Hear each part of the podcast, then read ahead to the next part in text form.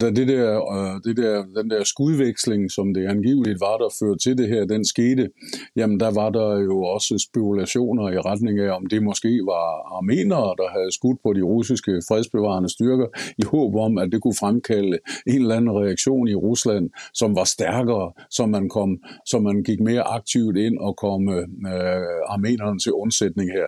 Men det er der ikke noget, der tyder på, at Rusland gør, og der er heller ikke noget, der for mig at se indikerer, at russerne ville have styrken til det, skulle de ønske at gøre det, fordi Rusland har begge hænder mere end fulde i Ukraine.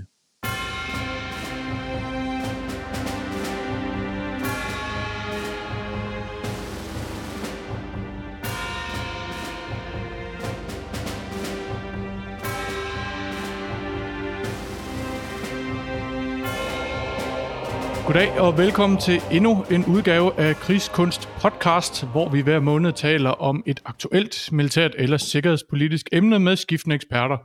Mit navn er Kasper Junge Vester, jeg er til daglig journalist på netmediet Olfi, og jeg producerer podcasten sammen med militæranalytiker Anders Puk Nielsen. I dag har vi besøg af Claus Mathiesen til en samtale om krigen mellem Armenien og Aserbajdsjan. Før vi tager hul på den, så skal jeg, ligesom jeg plejer, huske at slå en streg under, at alle medvirkende alene giver udtryk for deres egne meninger, og altså ikke taler på vegne af nogle organisationer, som de måtte have en forbindelse til. Og så skal vi have en nærmere præsentation, Anders. Det skal vi, ja. Der har igen været kampe i den lange konflikt imellem Armenien og Aserbajdsjan i det lille bjergeområde Nagorno-Karabakh. Det er et område, som formelt set ligger i Aserbajdsjan, det er internationalt anerkendt som aserbajdsjansk territorie, men det er primært beboet af armenier. Det har i praksis været en armensk enklave i mange år.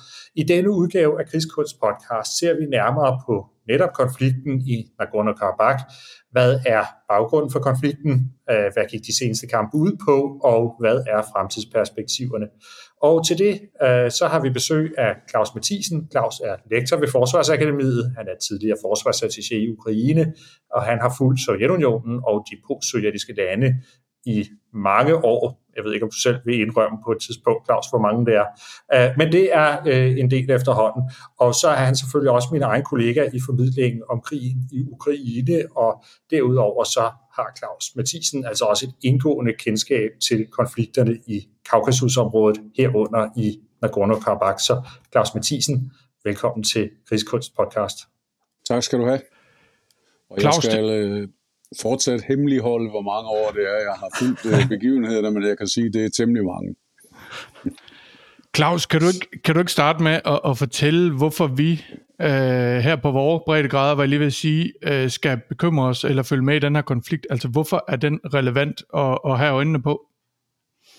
Jamen, jeg vil måske godt skelne mellem de to ting, hvorfor vi skal følge med i den, og hvorfor den er relevant for os, selvom det selvfølgelig hænger sammen.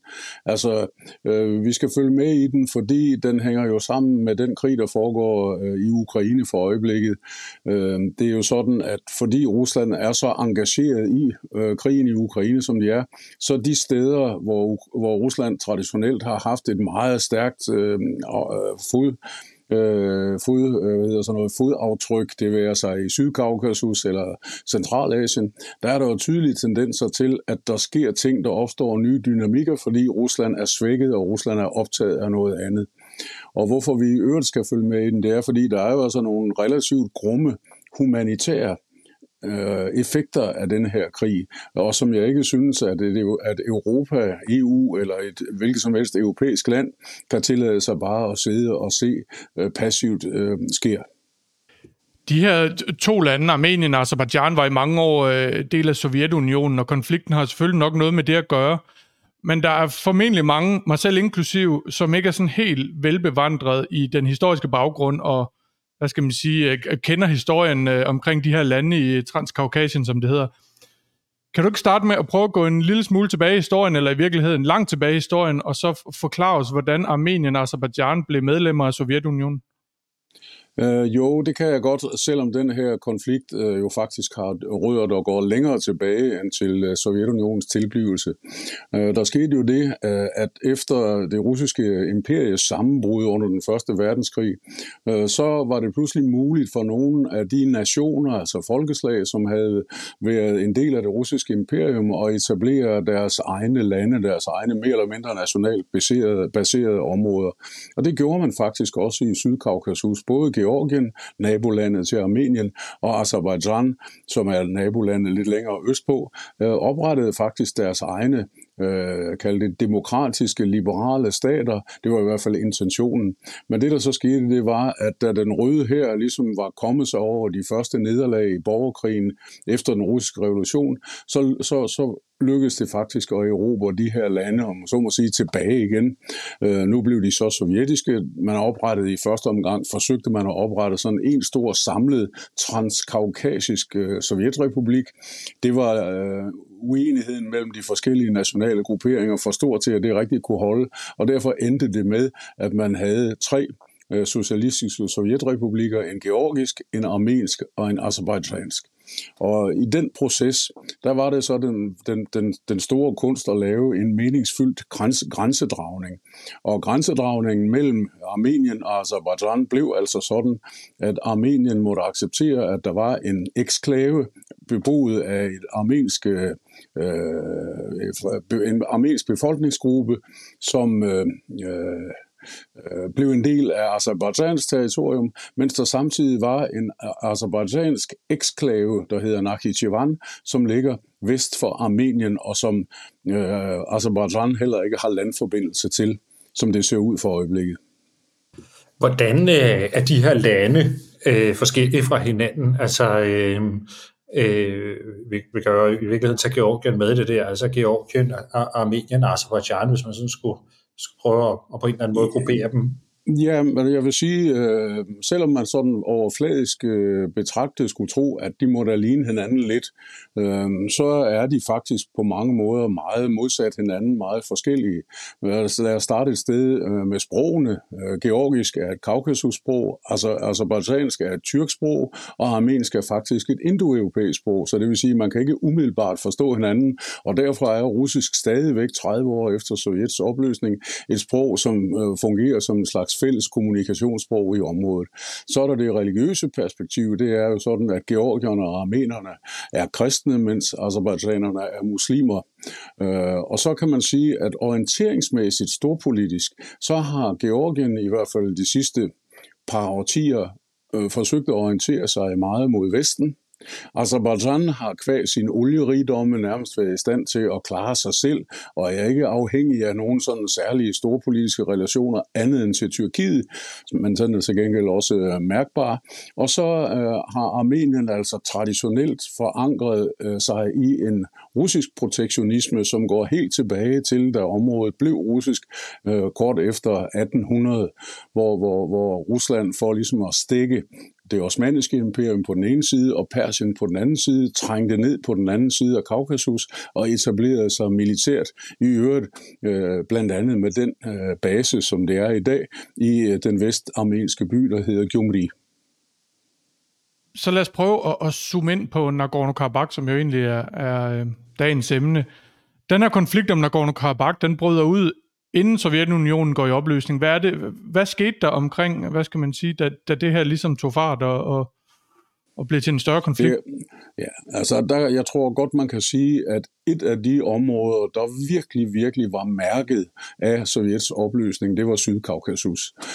Der var nogle ulmende etniske konflikter, og konflikten mellem armener og aserbajdsjanere var bare en af mange forskellige. Og samtidig havde man en fatal økonomisk situation, som gjorde, at det virkelig var svært for folk overhovedet at klare dagen og vejen. Og ovenikøbet for Armeniens vedkommende skete der så et voldsomt jordskælv i det vestlige Armenien, som kostede omkring 25.000 mennesker livet og lagde størstedelen af den armenske storby Gyumri, som jeg nævnte lige før, i ruiner. Oven i det, der havde man så som sagt de her etniske konflikter, der tog fart. Der boede armenere i den aserbajdsjanske hovedstad Baku. Der boede armenere i den aserbajdsjanske olieby Sumgait, der ligger noget nord for Baku.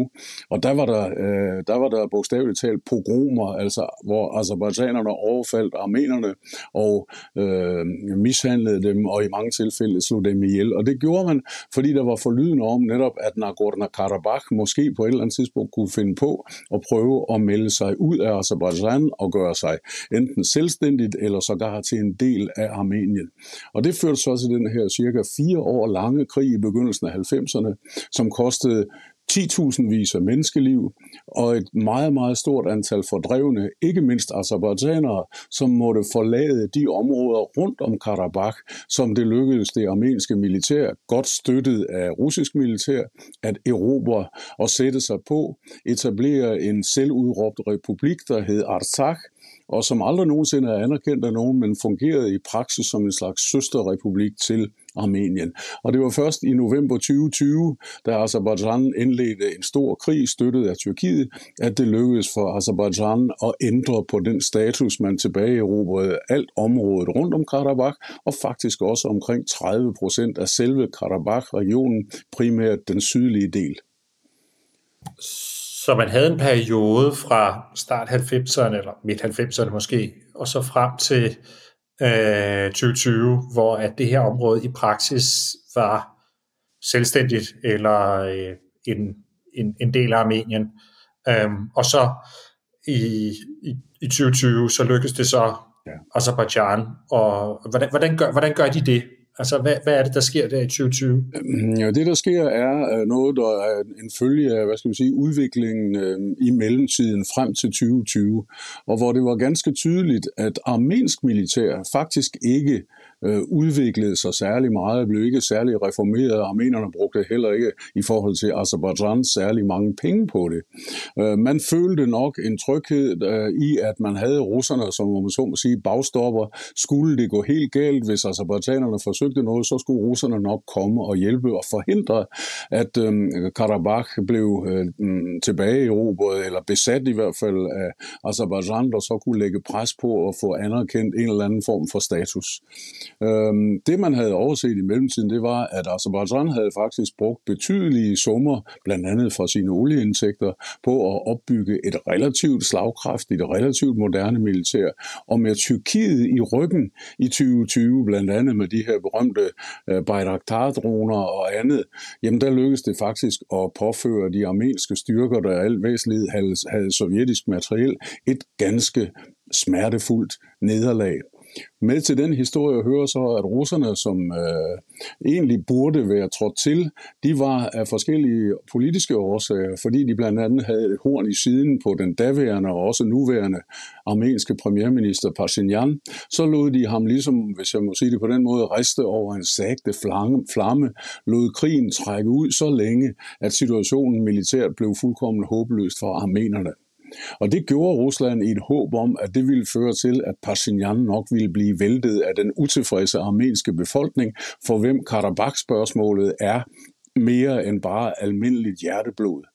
Men det skete ikke. Ved det valg, parlamentsvalg, der blev arrangeret i sommeren 2021, der vandt hans parti faktisk en rimelig pæn sejr, og man kan sige, at det, der skete nu her i anden omgang, lige her for nylig, og som jo ikke er slut endnu, der har russerne tilsyneladende valgt lidt den samme taktik og prøve at se, om ikke de kunne få Pashinyan fjernet ved igen at se passivt til, mens Aserbajdsjan rullede de karabakske militser og hvad der må have været af armensk militær i området totalt over ende.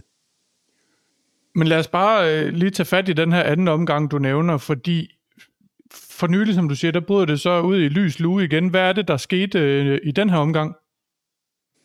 Jamen, der var det jo så sådan, at der havde faktisk i mellemtiden ofte været små, kaldte det træfninger og skududvekslinger hen over grænsen mellem Armenien og Aserbajdsjan, også op til det her. Det har været lidt uroligt, faktisk så uroligt, så EU tilbød at etablere en grænseovervågningsmission, og som faktisk har virket i området, i hvert fald i en del måneder, fordi man var bekymret for, hvad det her kunne eskalere til. Og det, der så sker, er, at der har længe været meget problematisk i Karabakh-regionen, sådan at forstå, at den aftale, der blev indgået i krigen, efter slutningen af krigen i 2020, den indebar, at der skulle være en fri, passabel transportkorridor ind til Karabakh, som armenerne kunne benytte til at komme ud og ind af, og selvfølgelig også fragte forsyninger og den slags ting.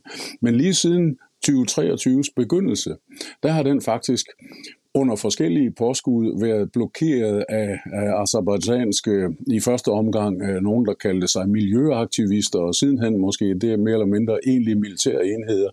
Og det havde fremkaldt en temmelig problematisk situation, en humanitær, om ikke katastrofe, så i hvert fald en meget kritisk situation. Der var mangel på fødevarer, der var mangel på medicin, osv. Og det gjorde, at befolkningen synes, at nu måtte det være nok. Og den uro, der opstod der, den benyttede aserbajdsjansk militær sig så af til fuldstændigt at underkaste området aserbajdsjansk kontrol. De sagde, de afvæbnede, jeg ved ikke, eller erobrede 30-40 Karabakh-stillinger, lige præcis hvor voldsomme kampene var, ved vi faktisk ikke præcis, men det var ikke det helt store, fordi aserbajdsjanernes overlegenhed var så stor, at de simpelthen løb dem over ende. Så man kan sige, krigen, hvis man vil kalde det sådan, den her omgang varede ikke mere end måske op imod 2 døgn. Og så er det i virkeligheden slut nu. Altså vi optager det her i september 2023, og der har så været de her par døgn, hvor det var meget intenst, og så er der så forhandlet en form for våbenhvile, en aftale. Hvad er det ligesom endt med? Nu. Ja, vi kan altså, man ved, at det blev besluttet i øvrigt i et umiddelbar forlængelse af de her sammenstød, som vi lige har talt om, at der skulle finde forhandlinger sted i en by, der hedder Yerevan, der ligger cirka 100 kilometer nord for Stepanakert, som er det armenske navn på Karabakhs hovedstad. Vi har ikke hørt meget om, hvad der faktisk kom ud af de der forhandlinger. Man kunne have nogle forventninger om, at Aserbajdsjan ville definitivt forlange, at nu skulle man simpelthen entydigt sige, at de her områder er en del af Aserbajdsjan og holde op med enhver form for separatismesnak eller andet. Mens armenerne på den anden side, må man formode, ville have krav om, at de armenere, der så var i området eller er i området, de ville få, hvad skal man kalde det, fornuftige mindretalsrettigheder. Herunder selvfølgelig ret til deres religion, der er anderledes, til deres sprog, som er anderledes, og også sikre, at de kan leve med forsyninger osv. og kontakt til Armenien. Det er der tilsyneladende ikke kommet det helt store ud af.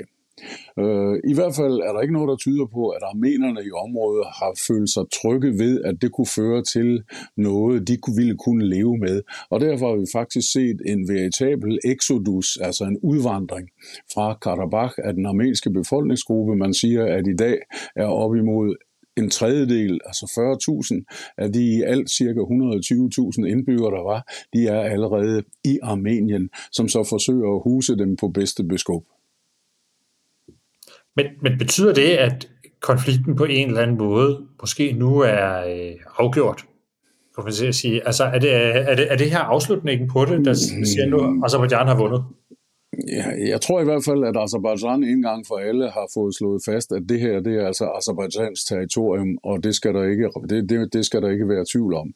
Jeg tror, noget af det, der måske kan trække i langdrag, det er, at uanset at en tredjedel af befolkningen i Karabakh er udvandret til Armenien, så tvivler jeg på, at alle armenere vil forlade Karabakh. Det er trods alt deres hjemland, det er der, de har deres egen kultur og alt det, der ligesom binder folk til et sted. Og der kan blive et langtrukken spil om at sikre det mindretal, hvor stort det så bliver, men at sikre dette mindretal, det jeg vil kalde fornuftige mindretalsvilkår. Og der har det for mig at se det internationale samfund en vigtig rolle at spille, fordi der er ikke noget, der tyder på, at Armenien og Aserbajdsjan bilateralt vil kunne blive enige om det. Der er heller ikke noget, der tyder på, at russisk indblanding vil gavne noget, måske tværtimod. Jeg tror, at Aserbajdsjan er ret lykkelig over, at russerne ikke har støttet armenerne lige så meget, som de har gjort traditionelt, for det har blandt andet været med til at gøre hele det her muligt for Aserbajdsjan. Hvad den armenske motivering for, ligesom jeg vil næsten sige, at opgive kravet på Karabakh har været, det kan man så selvfølgelig spekulere over. Men jeg synes, der er mange ting, der indikerer, at det egentlig er relativt bevidst, fordi det åbner muligheden for Armenien for at ændre sin overordnede, kaldte strategiske placering i forhold til Rusland og i forhold til Vesten, og måske også i en eller anden grad sågar i forhold til Tyrkiet.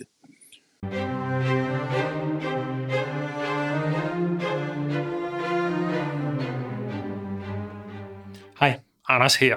Efter mere end 40 udsendelser af Krigskunst Podcast har Kasper og jeg besluttet, at vi godt kan tillade os at bede vores lyttere om økonomisk støtte til projektet. Det er trods alt ikke gratis at drive en podcast, og vi ønsker at blive ved med at lave Krigskunst Podcast i mange år endnu.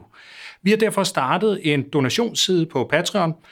Konceptet er, at man kan bidrage med 50 kroner om måneden, og for det beløb så får man så adgang til nogle ekstra goder. Det er stadig helt nyt, og detaljerne kan godt udvikle sig i de kommende måneder, men vi planlægger sådan nogle ting som mindre ekstra udsendelser af podcasten og indflydelse på, hvad for nogle emner det er, vi skal tage op.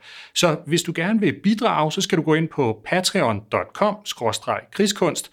Patreon er en tjeneste, som er designet til den slags ting, så der er styr på sikkerheden, og der er ikke nogen skjulte gebyrer eller sådan noget. Og derinde vælger du så, at det er podcasten, som du gerne vil støtte. Så altså patreon.com/krigskunst. Og nu tilbage til udsendelsen. Lad os lige få sat nogle flere ord på Ruslands rolle. Altså, hvad er det for en rolle, de har spillet i den her konflikt, både historisk og lige nu? Og hvad er det for nogle interesser, man har i Kreml i den her region? Altså den primære historiske rolle, hvis vi lige starter med den har været, at man gjorde sig som protektionist, altså der en, der ligesom skulle beskytte den armenske folkegruppe, som hele tiden har været omgivet af tyrkfolk og i reglen i en eller anden form for konfrontatorisk situation over for den. Og der trådte Rusland til som en slags kaldet sikkerhedsgarant. Og det var sådan set også den rolle, som Rusland så spillede i forbindelse med, da den første ligesom Karabakh-krig rasede fra 90 til cirka 94, og hvor det var Rusland, der ligesom sikrede, at armenerne overhovedet fik mulighed for at blive, hvor de var, og ovenikøbet stiltiende accepterede eksistensen af den her søsterrepublik, som den hed, den der hed Artsakh-republikken. Men det er så, og der har Rusland jo som ganske tydeligt haft sine egne geopolitiske interesser i det, som helt basalt har bestået i at sikre et fodfæste i Sydkaukasus, og i øvrigt også fortsat, som det har været historisk, rettet mod Tyrkiet, som under den kolde krig jo spillede en vigtig rolle i forhold til Sovjet-NATO, men også efterfølgende ses af Rusland som værende en potentiel modstander kvæl Tyrkiets NATO-medlemskab.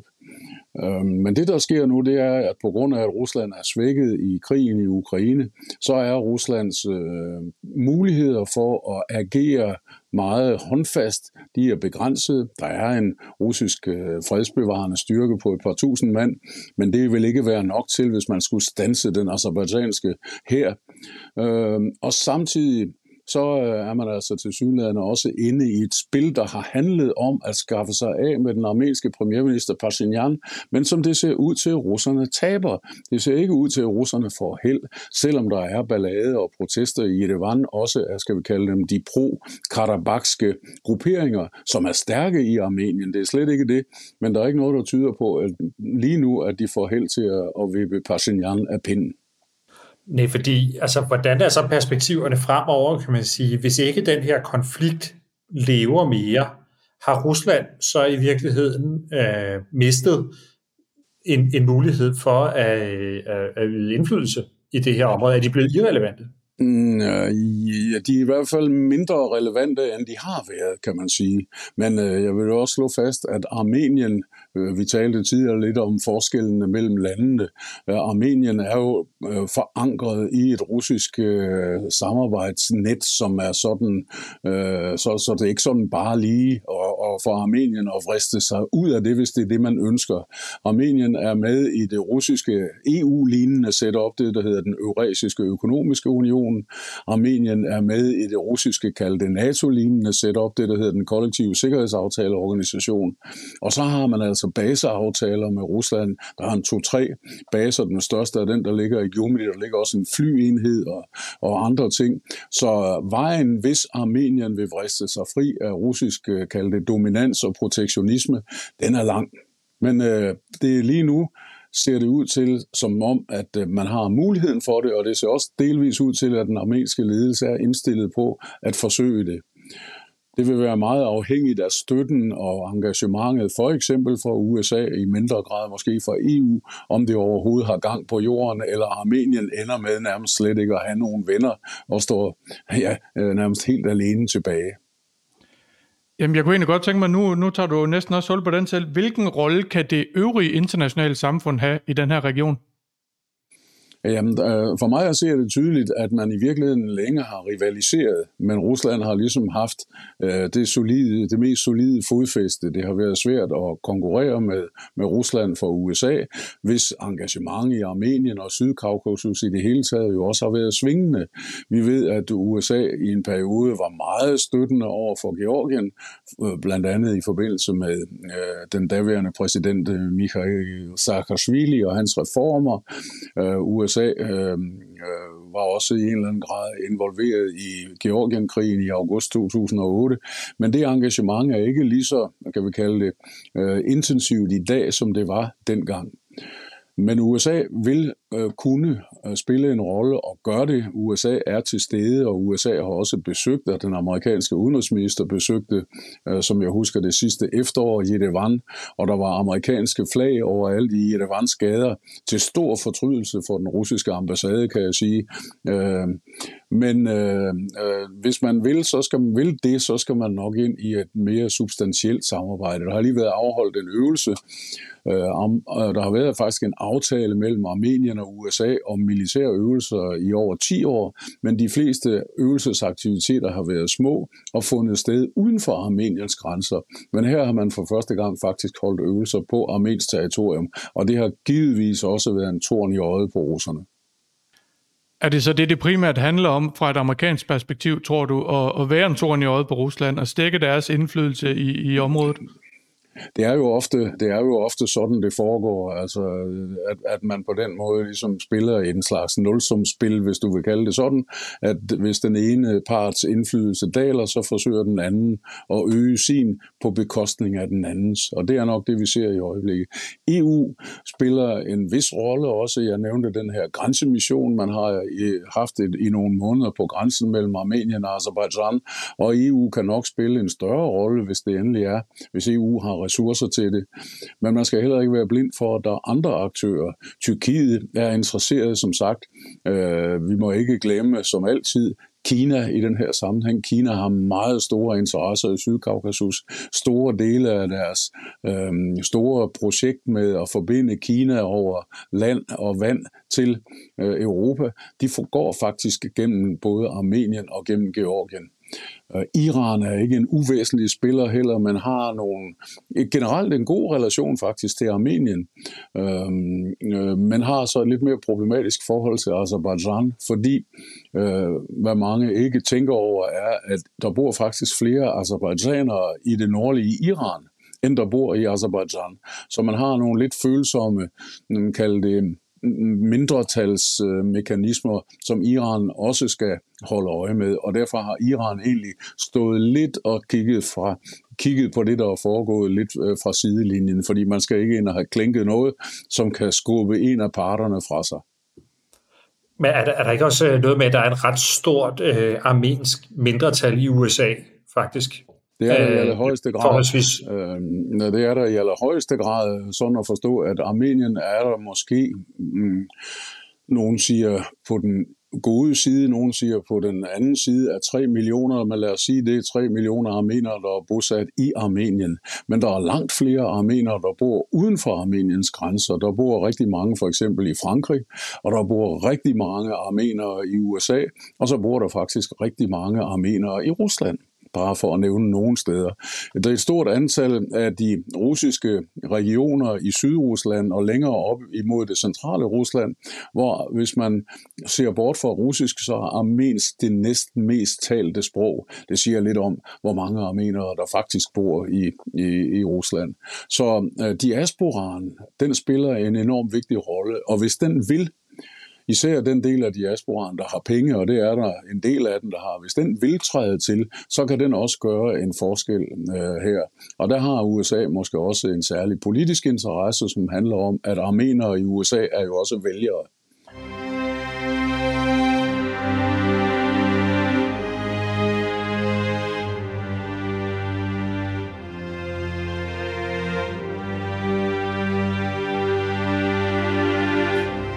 Før vi runder af, så er jeg også nødt til at spørge til Nakhchivan, som du nævnte. Ja. Altså den her eksklave, som ligger, altså en aserbajdsjansk befolkning, der bor i Nakhchivan, som så er inde i Armenien, kan man sige. Ja, på grænsen den anden side, altså på grænsen mellem Armenien og Tyrkiet i virkeligheden. Ja, ser vi nogle af de samme udfordringer med Nakhchivan, som vi har haft med Nagorno-Karabakh? Jeg vil sige det på den måde, at der har ikke været den samme grad af, kalde det ballade, fordi det armenske mindretal har jo været i Aserbajdsjan, altså i Karabakh, har jo været årsag til flere krige og den slags ting, og det har vi ikke set i samme omfang fra Nakhchivan. Men Nakhchivans økonomiske situation er ikke super god heller, og noget af det, som armenerne faktisk frygter, og jeg håber, at det er uberettiget, det er, at hvis Aserbajdsjan for alvor ligesom får det militære overtag, så kunne Aserbajdsjan finde på at skaffe sig direkte adgang til Nakhchivan, ved simpelthen at erobre den sydlige del af Armenien, som så bliver endnu mindre end Armenien er i forvejen, for Armenien er jo ikke meget mere end 30.000 kvadratkilometer, altså stort set på størrelse med Jylland, og at miste en sydlig bid vil være endnu et meget alvorligt tab for Armenien, og det bliver jo så forstærket af, at de her tab af territorier, som det opleves af armenere, det er ovenikøbet tab til tyrkerne, som er armenernes historiske arvefjender og dem, der stod bag det, som armenerne opfatter som det armenske folkedrab under den første verdenskrig, og som er et kæmpe, kan jeg godt sige, nationalt trauma i Armenien. Jeg kunne godt tænke mig at tale lidt mere om det der med den, hvad skal man sige, manglende armenske reaktion i den her omgang på udbruddet af kampe igen i Nagorno-Karabakh. Altså, kan man i virkeligheden tale om, at vi måske fra armensk side ser et ønske om, at nu er vi nødt til at komme videre. Det er for afsluttet det her kapitel. Og at det her måske i virkeligheden er et udtryk for, at vi ser lande, eller i det tilfælde et land, der tidligere har været en del af Sovjetunionen, som begynder at forholde sig til, at det nytter ikke noget, alle de her konflikter, de bliver ved. Altså, vi er også nødt til at få afsluttet det her kapitel, der hed Sovjetunionen på en eller anden måde. Jeg synes i hvert fald, at det er tydeligt, at den armenske premierminister og de, der ligesom støtter op om den option, ser en afslutning af Karabakh, den mangeårige Karabakh-konflikt og krig om områdets status, som en forudsætning for at kunne komme videre. Og det kan jo være, at det smitter af andre steder også. Den her, skal vi kalde det, begyndende, eller der i Armenien hele tiden, fordi jeg begyndte at komme i Armenien og tale med mennesker dernede, også før 2020-krigen. Og der var der måske især blandt unge mange, som synes, at den der afhængigheden af Rusland, det var måske ikke ideelt. Der var måske andre veje, og man spejtede naturligt nok selvfølgelig især i retning af USA, altså en eller anden form for mere vestlig orientering. Og den her idé om, at det der med Rusland, det bliver ikke ved med at du, den blev jo forstærket efter krigen i 2020, hvor der i hvert fald var en lejr, som blev bekræftet i opfattelsen af, at Rusland er ikke en troværdig sikkerhedsgarant. Og ovenikøbet, hvis du så dertil lægger, at krigen i Ukraine også ligesom viser, at militært er Rusland heller ikke så stor en faktor, som man måske havde troet eller håbet, fordi Rusland ville ikke, selvom de ønskede det, kunne komme ind og sætte den aserbajdsjanske hær på plads nu, hvis det var det, man ønskede. Og alt det har altså gjort, at der er skabt i hvert fald forudsætninger for en begyndende, forsigtig reorientering af Armenien væk fra Rusland i retning af nye strategiske samarbejdspartnere, sandsynligvis USA og sandsynligvis EU, men Kina og andre er ikke udelukket heller i den kabale. Ja, det er jo faktisk interessant, ikke, at Rusland har jo faktisk taget tab i de her kampe. Altså de her russiske fredsbevarende styrker blev jo en fejl, som jeg altså overfaldet, angrebet af nogle styrker fra Aserbajdsjan, og de mistede blandt andet, jeg tror det var den næstkommanderende for brigaden, eller hvad det var, hvor de har indsat der, som døde ved det her, og russernes reaktion på det har været sådan nærmest ingenting, ikke? Altså det siger et eller andet om, at det er Rusland, der ikke rigtig har så store muskler at gøre med, som man måske tidligere havde. Det er rigtigt. Og da den der skudveksling, som det angiveligt var, der førte til det her, den skete, jamen der var der jo også spekulationer i retning af, om det måske var armenere, der havde skudt på de russiske fredsbevarende styrker, i håb om, at det kunne fremkalde en eller anden reaktion i Rusland, som var stærkere, så man gik mere aktivt ind og kom armenerne til undsætning her. Men det er der ikke noget, der tyder på, at Rusland gør, og der er heller ikke noget, der for mig at se indikerer, at russerne ville have styrken til det, skulle de ønske at gøre det, fordi Rusland har begge hænder mere end fulde i Ukraine. Skal vi lade det være ordene for den her udsendelse? Claus Mathiesen, tak fordi du vil være med. Ja, selv tak. Det var en fornøjelse at være med. Og til jer, der lytter med derude, hvis I ikke allerede abonnerer på Krigskunst Podcast, så kan I gøre det inde på krigskunst.dk, hvor I kan finde et link til jeres foretrukne podcastafspiller. Man kan også følge med på Krigskunst Podcast på YouTube, hvor der så også er billede på. Vi udkommer som regel en gang om måneden, og hver gang er det med en ny samtale om et aktuelt militært eller sikkerhedspolitisk emne. På genhør.